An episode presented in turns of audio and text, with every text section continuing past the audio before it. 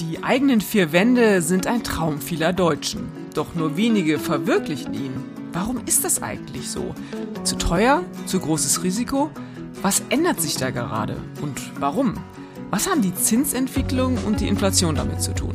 Darüber sprechen wir heute mit Mirjam Mohr, Vorstandsmitglied des Baufinanzierungsvermittlers Interhyp. Und damit herzlich willkommen zu einer neuen Folge des FAZ-Podcasts Finanzen und Immobilien. Ich bin Inken Schönauer. Und ich bin Dennis Kremer. Schön, dass Sie dabei sind an diesem Dienstag, den 7. November. Ja, liebe Hörerinnen und Hörer, kurz etwas in eigener Sache. Das Interesse an Immobilien ist immens. Das merken wir an diesem Podcast, das merken wir auch in der Zeitung, auf Faznet und auf allen sonstigen Kanälen, auf denen wir bei der FAZ so unterwegs sind. Und dem tragen wir hier jetzt auch Rechnung. In Zukunft werden wir verlässlich an jedem ersten eines Monats ein Immobilienthema behandeln. Und dabei gilt tatsächlich auch das, was wir immer als Abbinder und ganz zum Schluss dieses Podcasts sagen.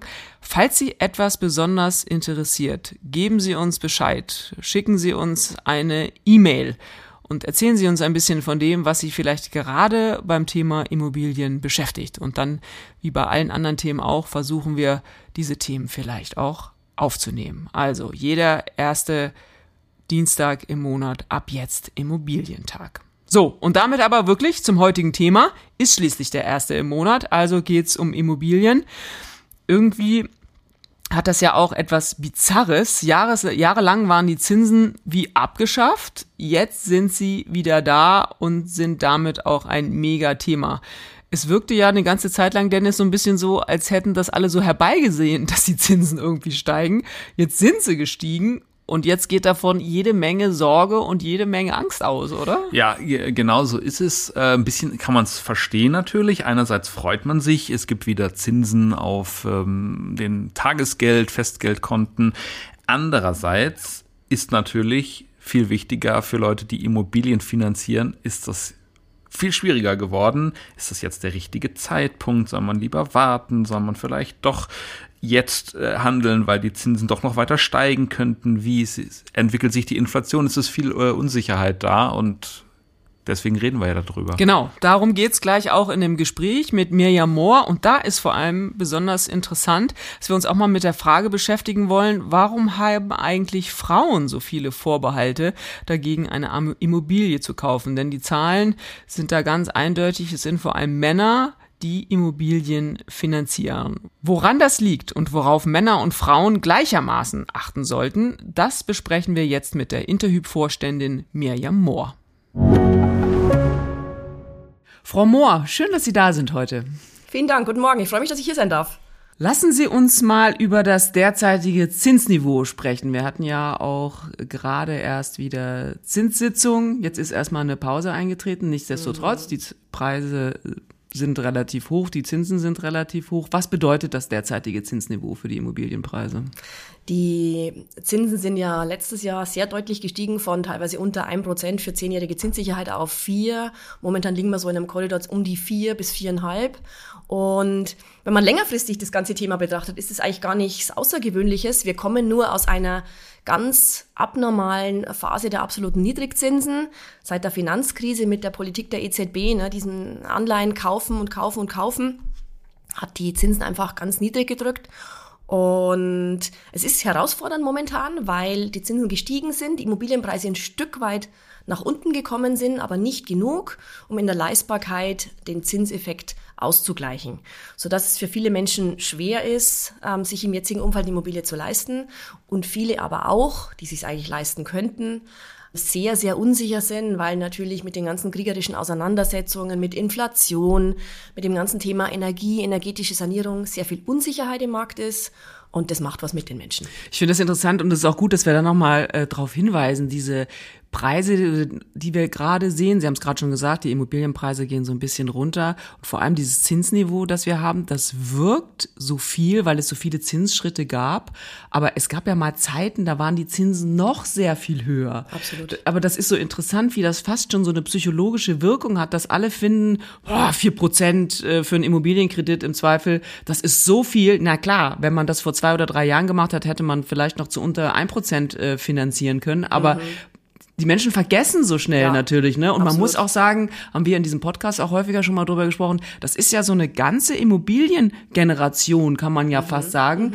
die diese Niedrigzinsphase mhm. mitgemacht hat. Wer sich heute eine Immobilie kauft, sagen wir mal vielleicht mit Mitte 40, war vor 15 Jahren 30. Klar, also der ist da sozusagen mit mhm. groß geworden mit dieser Art von Zinsen. Ne? Also merkt man das so im, ja, in, in, in dieser Branche auch? Also, Sie haben gerade die Verunsicherung schon angesprochen, mhm. dass alle auch so denken, oh, Mist, ich habe da was verpasst oder. Ja, absolut würde ich unterstützen. Es gibt so einen Gewöhnungseffekt. Der Mensch gewöhnt sich ja an alles, auch an schlimme Dinge, aber natürlich auch an positive Dinge. Und äh, mit der Finanzkrise 2008 hat es de facto begonnen, dass die Zinsen immer niedriger wurden. Wir haben uns angeschaut bei uns in unseren Interhyp-Daten, wie viel denn wirklich vom Haushaltsnetto man für eine Finanzierung aufwendet. Und es ist aktuell 27 Prozent in etwa im Schnitt. Das war in der Niedrigzinsphase so niedrig wie 20, 21 Prozent, wo dann natürlich vom Haushaltsnetto mehr ähm, übrig bleibt. Wenn ich aber zurückschaue, 2008, wo diese Phase begann, dann waren wir genau ebenso bei 27 Prozent. Jetzt ist der Vergleich ein bisschen schief, weil natürlich die Lebenshaltungskosten auch gestiegen sind. Inflation äh, wirkt da natürlich. Auf der anderen Seite sind auch Gehälter gestiegen. Man kann es vielleicht nicht eins zu eins vergleichen, aber der grosso modo sind wir wieder da, wo wir schon mal waren. Mhm. Und, und sozusagen psychologisch erleben wir auch ganz oft in unseren Beratungen, dass die Menschen nicht mehr so bereit sind zu verzichten. Wenn ich schaue, wie meine Eltern damals finanziert haben, okay, das war jetzt vor 50 Jahren, dann gab es da irgendwie ganz viel Eigenleistung, da gab es zwei Bausparer, es gab ein äh, östliches Bayern, Zonenrand, Förderungsdarlehen und nach wenigen Jahren war die Immobilie abbezahlt. Wir erleben heute oft in den Beratungen, dass Menschen sagen, ja, ich möchte das eigene Zuhause, ich will aber auch Urlaub, ich will essen gehen, ich will meine Luxus, meine, meine Hobbythemen weiterhin verfolgen und das ist schon auch was, was ich beobachte, was sich in der Gesellschaft verändert hat. Hm. Das ist ja überhaupt, also das ist sogar fast nochmal ein ganz eigenes Thema. Welche Art von Immobilien werden in Deutschland auch finanziert oder für welche Art von Immobilien interessieren sich die Menschen dann und greifen dann zu? Das ist ja in anderen Ländern ganz anders, ne? Wir hatten neulich mal in der, in der FAZ eine Geschichte über junge Immobilienkäufer. Wir mhm. kommen ja später auch nochmal auf Frauen, mhm. die, die sich vielleicht auch darüber speziell nochmal Gedanken machen sollten, ob sich vielleicht eine Immobilie für sie lohnen könnte.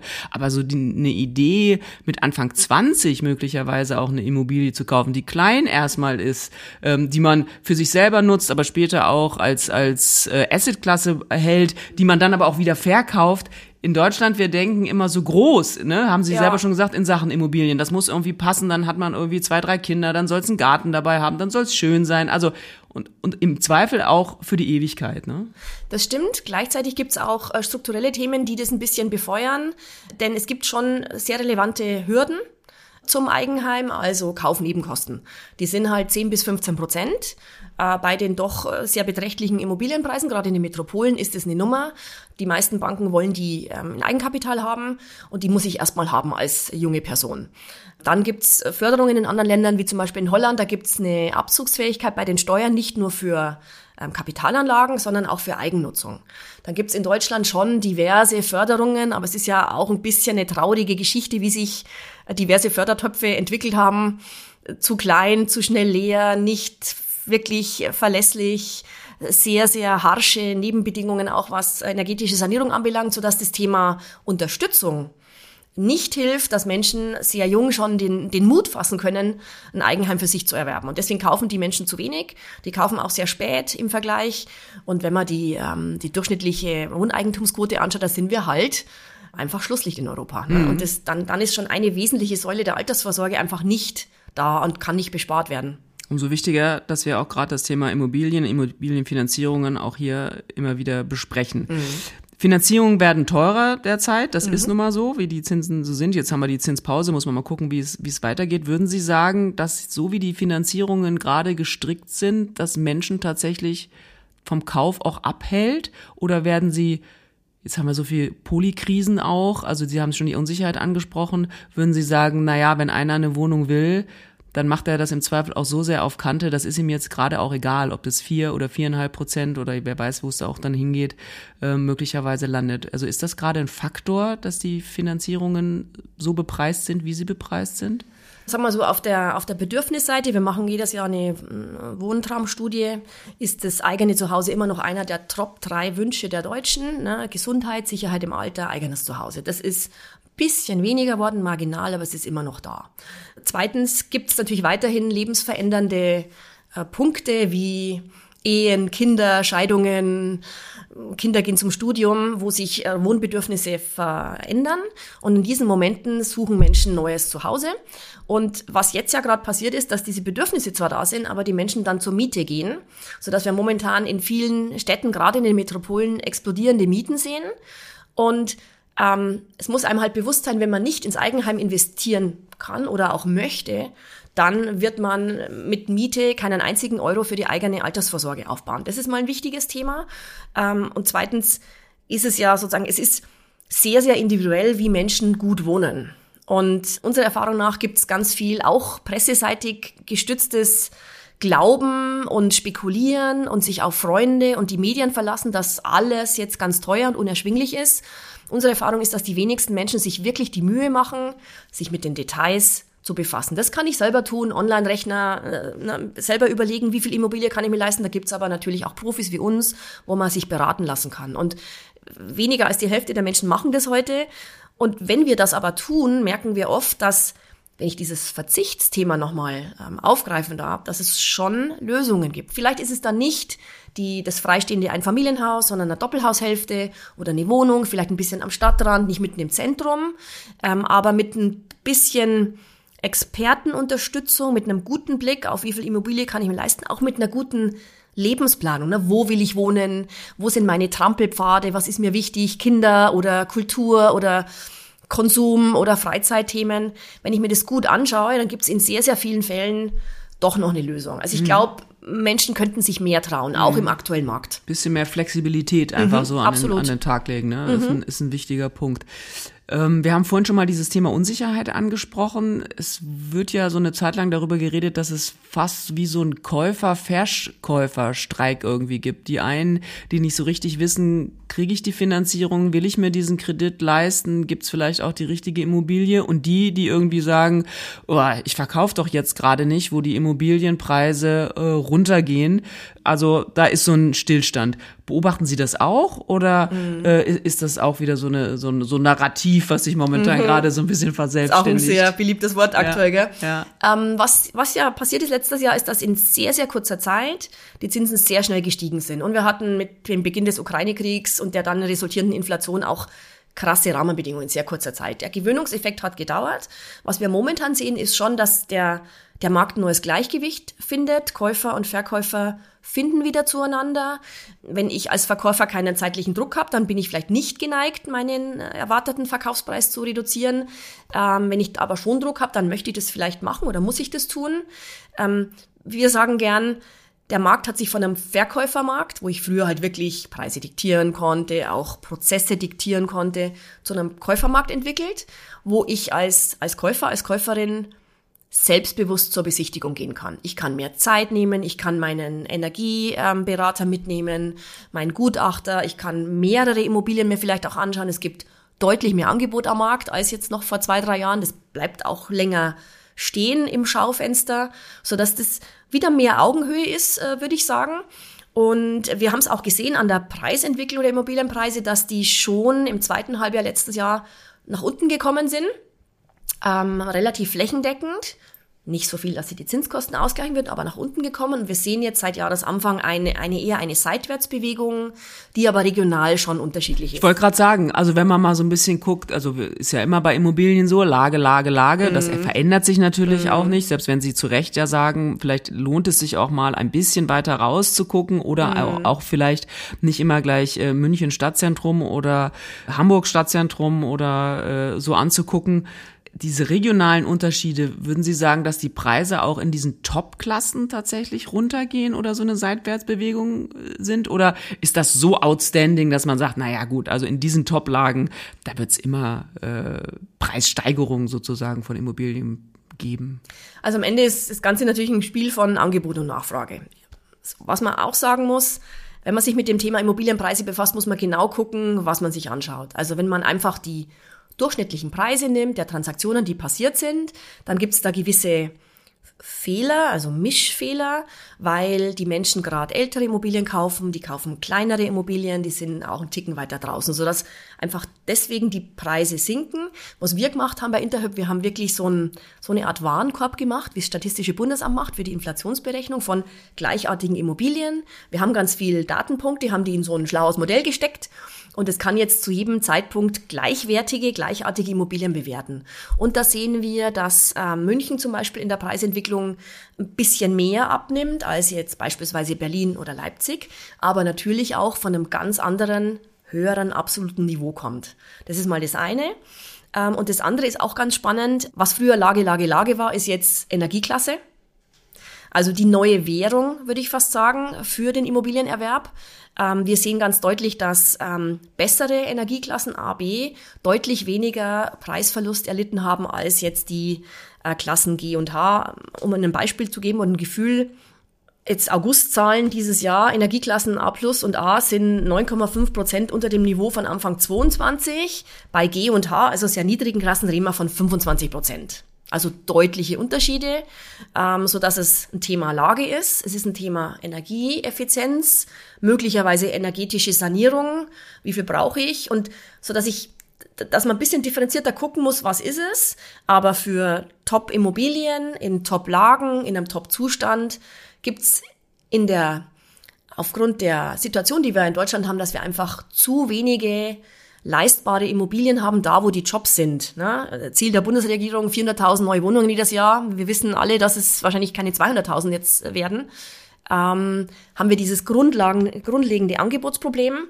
Und deswegen sind Top-Immobilien immer nachgefragt. Auch wenn wir jetzt äh, Preise gesehen haben, die ein Stück runtergekommen sind, dann sind wir vielleicht auf den Preisniveaus von 2020 oder 2019. Aber wir haben ja Preisentwicklungen nach oben gesehen, seit 2010. Mhm. Und da ist es eher rausgezoomt, ein kleiner Dip als jetzt ein, ein Crash bei den Immobilienpreisen. ich wollte gerade sagen, wir haben ja schon viel über Blasen, in den, ja, genau. Blasen in den letzten Jahren auch äh, spekuliert. Da darf man genau hinschauen. Ne, das, ja. das scheint nicht der, der Fall zu sein. Sehr, sehr wichtiger Hinweis in Bezug auf Energie scheint mir auch ein bisschen was zur Unsicherheit beizutragen, weil man ja nicht so genau weiß, was plant die Bundesregierung mhm. auch mit ihren mhm. Wärmepumpen, Ideen, was kommt da noch. Insofern ähm, ganz wichtiger Hinweis, nicht nur Lage, auch Energie ist, ist ein ganz, ganz wichtiges Thema. Was ich ja bei Ihnen interessant finde, ist, dass in Achtung, Wortwitz, Witz, Achtung, äh, Teekesselchen, Ihnen die Hausfrauen äh, so sehr am Herzen liegen. Erklären Sie mal, warum und welche Art von Hausfrauen, um das Rätsel gleich zu lösen. Ähm, persönlich liegt mir sehr am Herzen, ähm, mit Gender Everything Gaps, sage ich gern, in Deutschland gut umzugehen. Ne? Ich, ich habe eine Verantwortung als äh, in der Führungsposition in der Finanzdienstleistungsbranche. Ich bin Mathematikerin. Ich habe ganz viele Frauen im Umfeld, die Mathematik, Themen, finanzielle Vorsorge weglächeln, mein Mann macht es, die keinen Plan haben, was ihre Altersvorsorge ist. Und es ist nicht nur mein N gleich eins, meine kleine Welt, sondern da gibt es auch ganz viele Studien, dass Frauen sich einfach nicht befassen. Es hat unterschiedliche Gründe. Oft ist vielleicht auch der, die, die, die Herkunft, wie wurde in meiner Familie über Geld gesprochen, ein Thema. Bin ich ausgebildet? Sehe ich die Notwendigkeit? Da haben wir große Aufgaben als, als Gesellschaft. Wenn wir bei Interhyp schauen, wer finanziert eigentlich, dann finanzieren von 100 ähm, abgeschlossenen Finanzierungen 20 Männer alleine eine Immobilie, aber nur 10 Frauen. Und den, die anderen 70 sind sozusagen Paare oder Kombinationen von Menschen. Und ist auch relativ äh, stagnierend. Und Hausfrauen heißt natürlich, ich wünsche mir Menschen, Frauen, die ins eigene Zuhause gehen. Wenn, wir, wenn man da im Detail ein bisschen guckt, dann ist es, dann spiegelt sich auch in dem Immobilienverhalten wieder, was, was das Grundproblem ist, ne? Gender Pay Gap. Frauen kaufen kleinere Immobilien, ähm, haben ein bisschen weniger Eigenkapital. Nehmen weniger später, Risiko wahrscheinlich ja, auch, oder? Ja, ist hm. ungefähr, ist unge stimmt ein bisschen kleinerer Belauungsauslauf, auch hm. marginal. Kaufen später, kaufen mehr zur Eigennutzung als zur Kapitalanlage. Und was meine persönlichen Erfahrungen sind, wenn wir Veranstaltungen machen, dass wir brauchen keine anderen Produkte. Es gibt ja auch diese Diskussion pinke Produkte braucht's nicht. Eine ganz normale Baufinanzierung ist auch für eine Frau ein gutes Produkt. Aber der Zugang, wie, wie komme ich zu dem Thema? Wie fühle ich mich wohl mit dem Thema? Wie fasse ich Mut, dass ich mich aktiv mit meiner meiner Lebensplanung, meiner Finanzplanung, finanziellen Unabhängigkeit befasst und dann eben auch mal gucke, ist ein Thema Immobilie für mich. Das ist schon sehr, sehr unterausgeprägt und ich finde, das ist ein Problem. Mhm. Weil wenn man keine Immobilie hat, kann man natürlich andere Dinge tun, aber dann ist eine wesentliche Säule in der Altersvorsorge einfach nicht nicht vorhanden. Hm. Gibt es was, was Frauen besonders beachten sollten? Also Sie sagen ja schon, ne, also Sie interessieren sich sozusagen für Menschen, die, die, die sich äh, für Immobilien interessieren sollten, mhm. im, natürlich in besonderem mhm. Maße dann eben jetzt für Frauen. Aber ja, gibt es irgendwie was Frauenspezifisches dann doch trotzdem in diesem Sektor, wo Sie sagen würden, also das sollten Frauen vor allem bedenken, weil sie manchmal so ticken, wie sie ticken? Also ich glaube, es ist eher der, der Startpunkt, der Anpack ähm, und, und nicht, nicht den Hauptfehler machen, den viele Frauen, top ausgebildete Frauen in 2023 immer noch machen, sich auf den Partner, die Partnerin verlassen. Ne? Und, und das geht von, habe ich eine Altersvorsorge, wie kommt die her?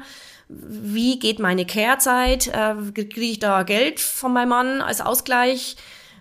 Solche Dinge einfach Bedürfnisse formulieren zu können. Was ist mir wichtig? Wie will ich es eigentlich haben? Ist ja schon der erste Schritt oft, dann zu formulieren, dann sich auch gegenseitig zu unterstützen und, und so ein bisschen Peers zu suchen vielleicht, wo man mal im geschützten Raum über solche Themen sprechen kann.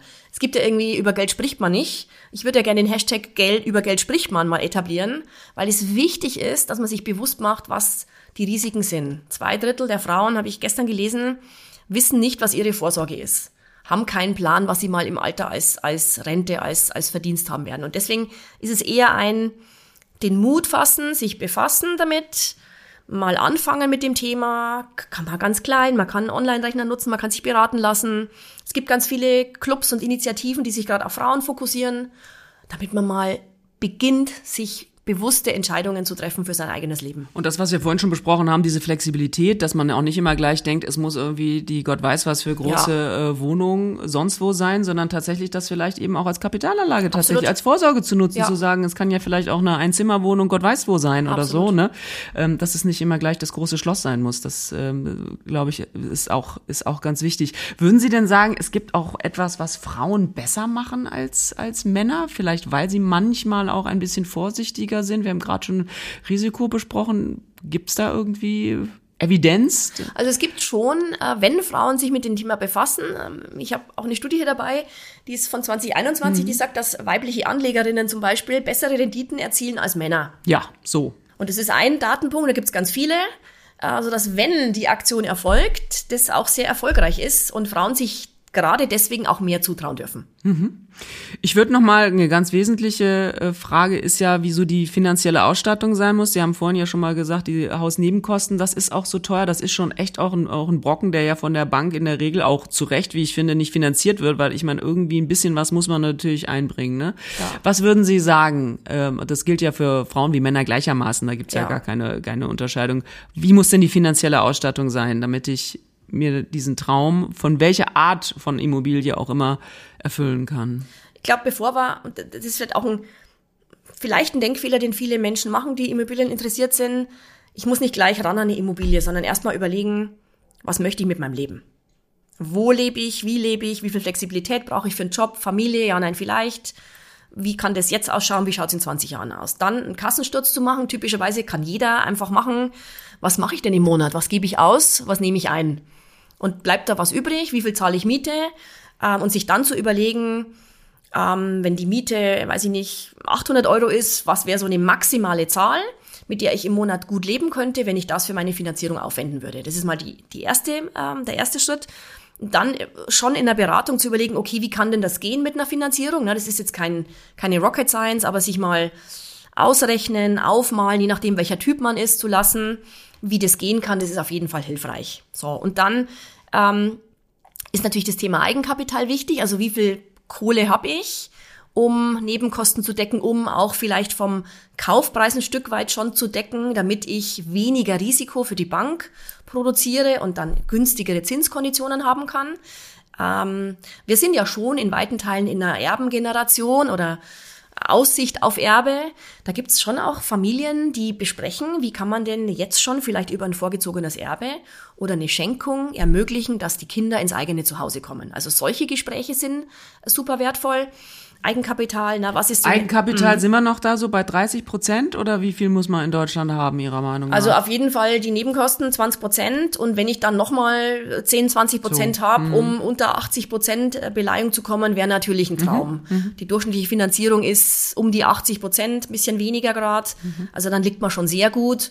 Man kann auch mit weniger Eigenkapital finanzieren, insbesondere dann, wenn man vielleicht noch jünger ist, wenn man noch nicht so viel angespart hat, aber ein relativ gutes Einkommen hat, dann kann das auch für eine Bank sehr attraktiv sein. Und ähm, Player wie wir, wir arbeiten mit 500 Kreditinstituten jeder, jedes Kreditinstitut macht es ein bisschen anders. Da lohnt sich halt schon zu gucken. Jede, jedes Institut möchte eine andere Kundenzielgruppe haben.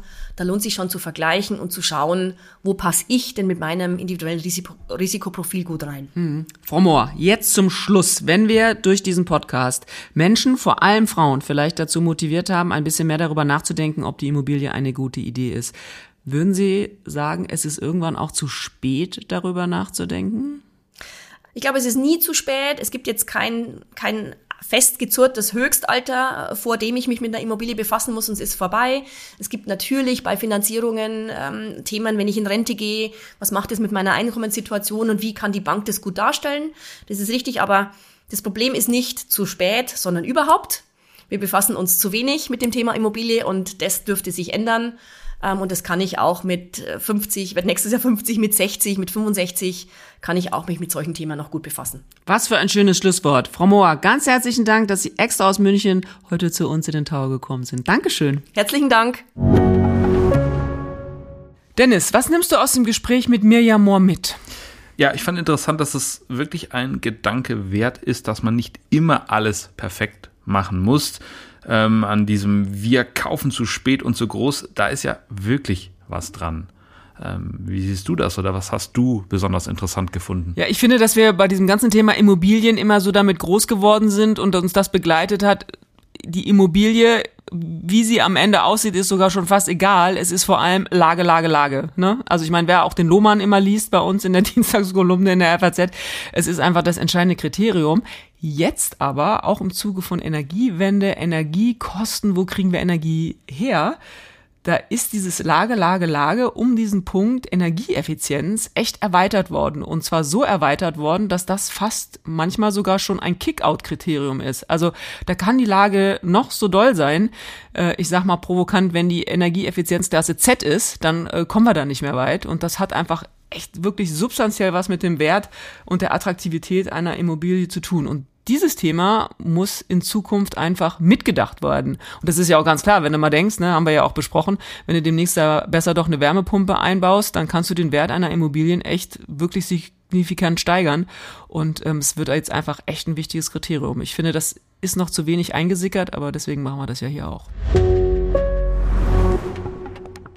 Und dann sind wir auch schon wieder bei unserem Ding der Woche. Inken, was hast du dabei? Eine Wiederholungsschleife. Ach nee, komm. Also äh, öffentlich-rechtliches Fernsehen äh, machen wir hier nicht. Also Wiederholungen wollen wir eigentlich nicht. Nee, ist ja auch nicht Sommer, ne? Also ich weiß, alle meckern immer ja, vor allem stimmt. im Sommer Aber über Sommer ist es wirklich schlimm, ja. Ne? Traumschiff, 29. Auflage äh, einer, einer Geschichte aus den 80er. Nee, das ist bei uns tatsächlich nicht. Aber irgendwie kommt es mir so ein bisschen vor, denn in der vergangenen Woche haben wir ja hier den Podcast über Sam Bankman Fried äh, gemacht, über den 31-jährigen Jungspund, der die Kryptobörse FTX, FTX gegründet hat und sich dann in diesen Betrug verstrickte. Und am Donnerstag, zwei Tage nach unserem Podcast, ist das Urteil in nur fünf Stunden, glaube ich, gesprochen worden und hieß dann schuldig. Ja. Ging wahnsinnig schnell und äh, wir haben jetzt gerade uns über Wiederholungen lustig gemacht, aber tatsächlich Podcast der letzten Woche, für alle, die nicht gehört haben, kann ich nur sagen, hört nochmal rein, der war wirklich, wirklich interessant. Und ja, das Strafmaß äh, steht ja noch nicht fest äh, für Sam Bankman-Fried. Äh, allerdings stehen Zahlen im Raum, vor denen man sich ein bisschen fürchten kann, bis zu 110 Jahre die ähm, Amerikaner, die machen immer alles groß. Ne? Ja, also das kann, ja. kann man sich ja, muss man fast schon sagen, auch Gott sei Dank in Deutschland gar nicht vorstellen. Und dann, ähm, das wird auch Herr Braun von Wirecard freuen, der ja in einer ähnlichen Gewichtsklasse da irgendwie unterwegs ist. Das ist schon echt äh, heftig, was die in Amerika da machen mit, ihren, äh, mit ihrem Strafmaß. aber ich finde eben an dieser ganzen Geschichte so total irre, dass es dann eben offensichtlich auch eine klassische Betrugsgeschichte ist. Und ich finde, das haben wir letzte Woche ja auch schon mal besprochen. Natürlich muss man sich immer überlegen, wo man sein Geld anlegt. Ich meine, es gibt einfach keine Asset-Klasse ohne ein Risiko. Aber man muss eben auch sagen, Betrug ist Betrug, oder? Wie siehst du ja, das? Ja, und der wiederholt sich. Das finde ich so interessant. Man denkt doch immer wieder, jetzt haben wir es doch endlich gelernt, aber es tauchen immer wieder neue faszinierende Persönlichkeiten auf, die auf seltsame Weise Geld einsammeln. Und hier scheint es auch der Fall zu sein, dass sich eben das wiederholt hat. Und das war's auch schon wieder mit unserer dieswöchigen Folge des FAZ-Podcasts Finanzen und Immobilien. Wenn Sie Fragen haben, Themenwünsche oder andere Anregungen, schicken Sie uns eine E-Mail an podcast.faz.de oder schreiben Sie uns auf unseren Social-Media-Kanälen. Wir freuen uns, wenn Sie uns abonnieren und wenn Sie uns weiterempfehlen. Zu finden sind wir überall dort, wo es Podcasts gibt. Und schauen Sie gerne auch mal in unsere LinkedIn-Gruppe. Da werden wir immer mehr und mehr. Ich habe jetzt mal geguckt, über 700 sind wir da inzwischen schon. Da gibt es auch immer wieder interessante Posts. Tschüss, bis nächste Woche. Alles Gute und machen Sie was aus Ihrem Geld.